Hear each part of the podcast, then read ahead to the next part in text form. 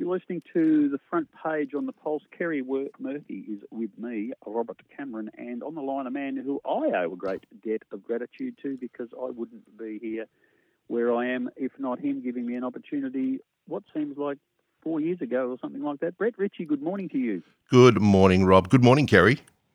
Yeah, Good great morning, to have Brett. you aboard, mate. Thank you very much for your time. The uh, circumstances that you're here, while um, uh, I suppose you call them bittersweet, there's a bit of angst about it, but it's also a really good story, and it's a, it's a different part of your life, a part that I learnt more about the longer that I got to know you. But uh, when it's all put down into a book form, as you have done to describe your life dealing with PTSD, um, extraordinary story. And uh, first of all, well done uh, to you for, to, to, for uh, getting the courage to put a, a story like that so raw and open.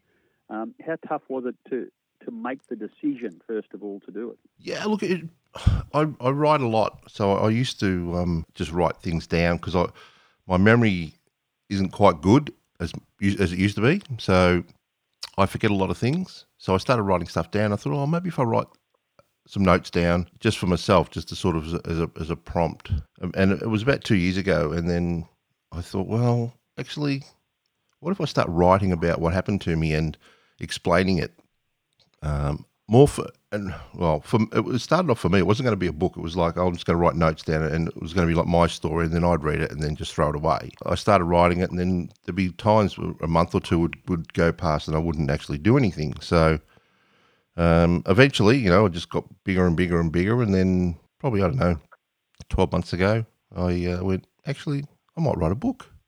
So uh, I, I started writing it, and just it was just a word document. I just started writing and writing and writing, and then got to I think it's about forty pages or something, and went, you know what, I, I I'm really into trying help people's lives get better, and if if I can, I suppose help people with PTSD or anxiety or depression um, as a result of this, that'd be great.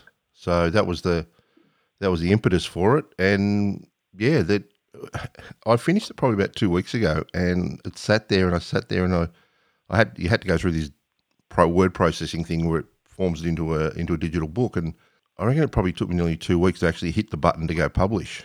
And when it did, I went, oh yeah, that's all right. And the, the front cover's a picture I took in January, February this year down in South Australia, just well, sort of near Keith Rob, just uh, you know. Was that in your- Beachport? um, it was Kingston Southeast.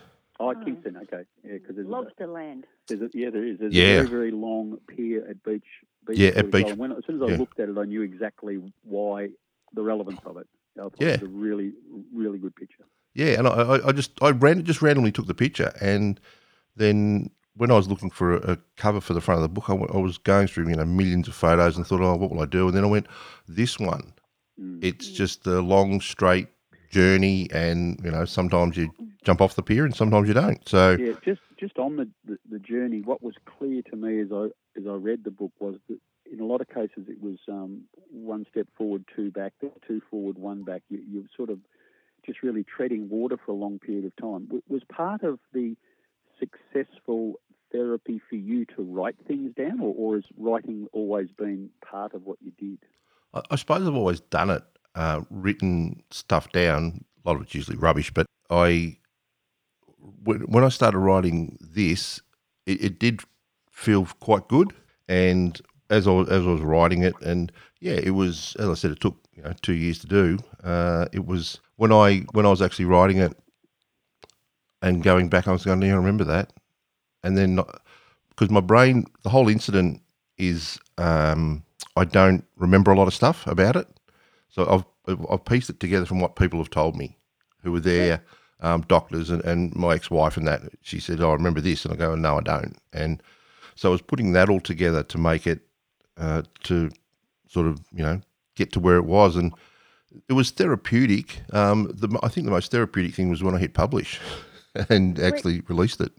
Brett, I've got two questions uh, Sure. for you. I haven't read it yet, but I'm going to. Was there a sense of catharsis when you were writing uh, the book and putting stuff down on paper?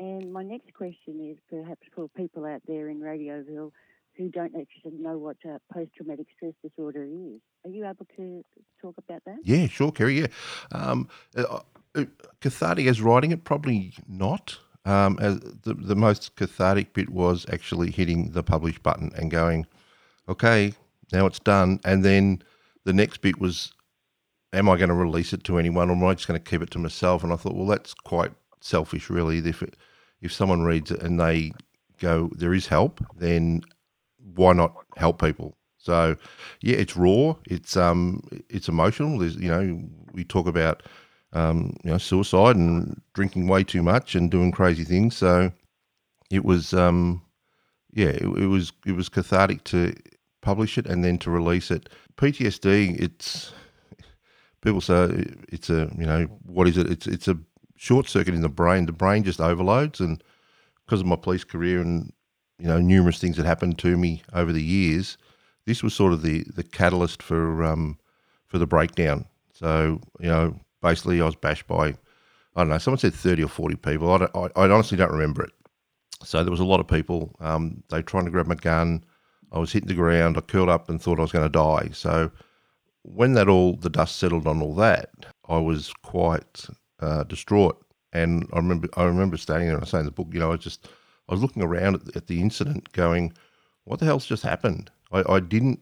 I knew something had gone wrong, but I couldn't put it into where my brain wasn't focusing. So, and what happened with the with PTSD is, is you go into hypervigilance and you're constantly on alert and you're constantly tired and constantly depressed and and it plays havoc with your life and not only my life, like my family's life and my friends' life, uh, friends friends' lives around it. So uh, it, it's a very debilitating illness and and for years, I didn't understand it.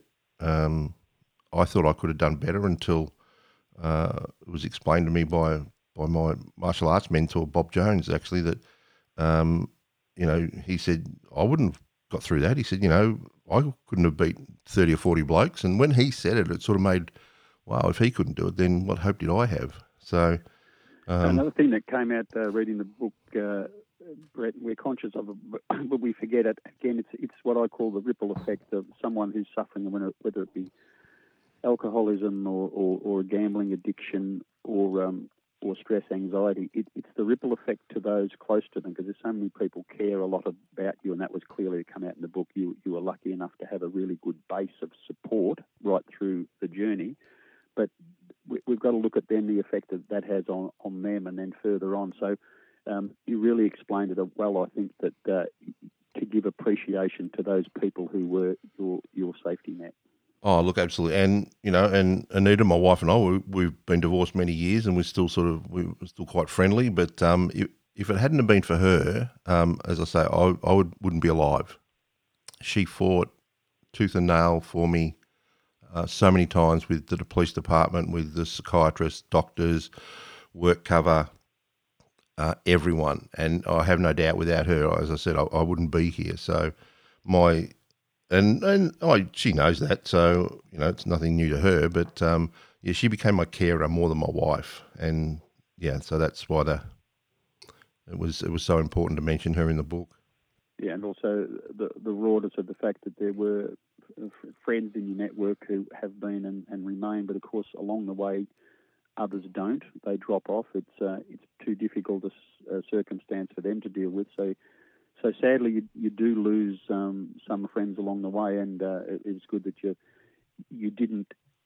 I like the way you didn't actually attack them and say that they'd let you down. It was, I guess, it was their decision, and it's a tough thing for them to deal with. But it's more focusing on those that stuck with you more more so than being uh, upset about those who didn't. Yeah, look, look, absolutely, Robin. It was never about being nasty to people because I was shocking sometimes. I, you know, I mean, I was when I and especially after I left Anita, I would stay in my apartment in Geelong for days on end and just drink constantly, and no one, no one would, uh, no one, I wouldn't see anyone, so. Um, I'd lock myself away and drink, and you know when I'm talking drinking, I'm not sort of having a couple of beers. Like I, some nights I would go through a bottle of bourbon on my own in one night, and you know as I found out later, that's not a good thing. No, no, that doesn't help. No, so, so, so Brett, what what are you hoping will come out of um, people reading your book? Oh, look, Kerry, I, am hoping that um, some people will read it and go, "Wow, that's a pretty cool story." And I'm hoping that if someone knows someone who suffers PTSD or anxiety, depression, that they maybe get a better understanding of how that person with them is dealing with it, how they're coping. Um, uh, just yeah, look, just more to, to, to help people. And what sort of services did you actually engage in um, to get the support and assistance that you needed? So Uh, not so much family and friends, but were you engaged in, um, uh, you know, uh, community services, if you like? I I didn't do much community service stuff. There was um, it was still what 1995, sort of first four or five years. Not many people. I mean, people knew about it, but there wasn't a lot lot out there. And psychiatrists and all they kept doing was drugging me out to sedate me, pretty much, and keep me quiet. So they were pretty useless. It wasn't until I went to this personal development weekend with, with my dear friend that it was like, okay, uh, I can actually I don't know when I when I was sitting there and, and the guy Paul Blackburn he was standing there talking to like 200 people and I felt like he was just talking to me and it was about life coaching and all that sort of stuff and you know changing the program in your brain and, and that's what it that's what it was that's what you have to do you have to go from being being the victim I suppose and I kept running from the from the PTSD it wasn't until I actually stood there turned around and faced it and went you know what stuff you you're not going to control my life. Because I had doctors for years telling me and my wife that he'll never do anything. He won't be able to probably leave the house. And when you hear that enough, you start to believe it. So when I actually fronted the PTSD and went, you know what, bugger it, I'm actually going to fight you. And it took a long time. Um, So I had you changed your whole way of, uh, you know, your whole self-talk that you would be having in your, your own uh, mind all the time.